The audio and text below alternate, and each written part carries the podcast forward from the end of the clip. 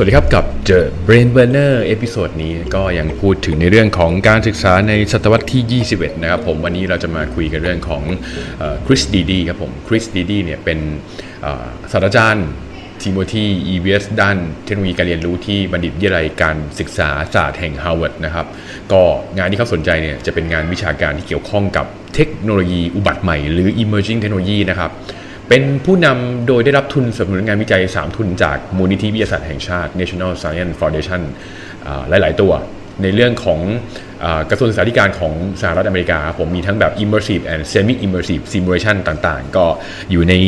บทเรียนที่ทางผมเองก็กำลังศึกษาอยู่ในระดับปริญญาเอกนะครับ ก็จะเป็นเรื่องของการทำ immersive classroom นะครับ กับตัว non immersive หรือ semi immersive วันนี้เพิ่งได้รู้นี่แหละนะครับคริสตีดีเนี่ยได้เปรียบเทียบกรอบความคิดสำหรับ แห่งศตวรรษที่ 21 ให้มีการเปรียบเทียบกับศตวรรษที่ 20 ที่บอกว่าเออมันจะมีรูปแบบของกระบวนการแบบเดิมก็คือ 20 คือเป็นระเบียบให้เวลาน้อยนิดกับการสร้างสมรรถนะในการตีความแบบกลุ่ม หรือ group interpretation นะครับ interpretation ไม่มีการต่อรองนะครับ negotiation of the share meaning แล้วก็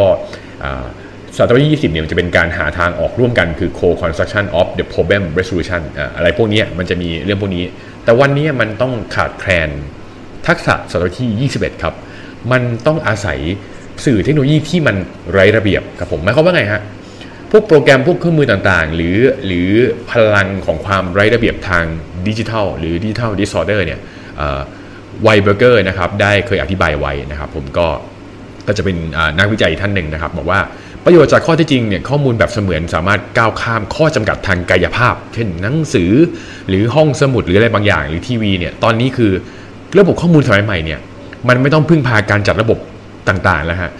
ผู้เรียนสามารถที่จะวิ่งเข้าหามาได้ตลอดเวลาทุกแหล่งการเรียนรู้ และไม่จำเป็นต้องเป็นระเบียบครับ ดังนั้น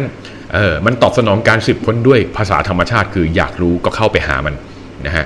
เกิดชุดทักษะตามบริบทการศึกษาในศตวรรษที่ 21 เลยนะครับ ซึ่งเกี่ยวข้องกับการร่วมกันสร้างร่วมกันแบ่งปันความรู้ที่ไรระเบียบนั่นเองครับตัวนี้นะส่วนกรอบที่จะเห็นหลักๆ คือกรอบความคิดเพื่อสร้างการเรียนรู้ในศตวรรษที่ 21 สามารถเข้าไปอ่านในเว็บไซต์ 21centuryskills.org นะครับ ก็จะมีวิชาแกน core subject เนี่ยก็คือกฎหมายพื้นฐานของปี 2001 นะฮะสหรัฐอเมริกาเนี่ยเป็นการต่ออายุกฎหมายการศึกษาระดับประถมและมัธยมนะ จากปี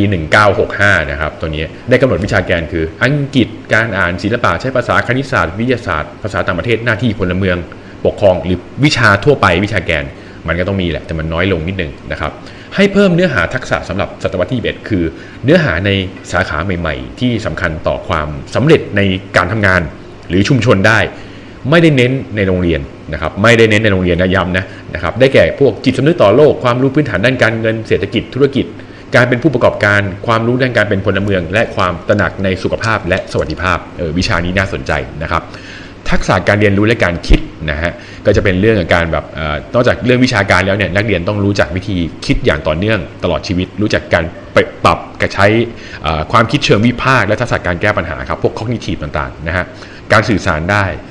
ทักษะการสร้างสรรค์และผลิตนวัตกรรมครับคือมีคำถามกับปัญหาทุกปัญหา แล้วก็ดูบริบท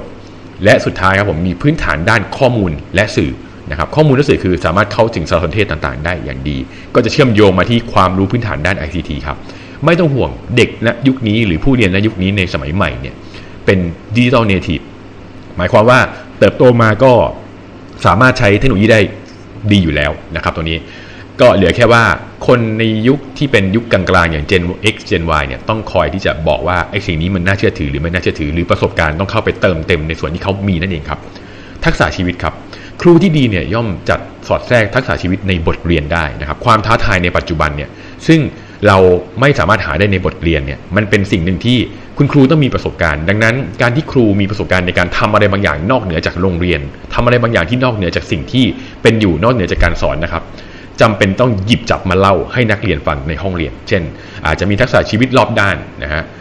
ทั้งแบบจงใจหรือแบบหลอกล่อให้เด็กสนใจก็ได้นความเป็นผู้นำจริยธรรมรู้จักรับผิดชอบปรับตัวได้ หรือการเพิ่มประสิทธิภาพของตนเอง การเซลล์อิมพูฟเมนต์นะครับการรับผิดชอบต่อสังคมและตนเองได้ การเข้าถึงคนการชี้นำชี้นำตนเองและผู้อื่นให้เกิด motivation ไอ้เรื่องพวกนี้สำคัญคือทักษะชีวิตนะครับ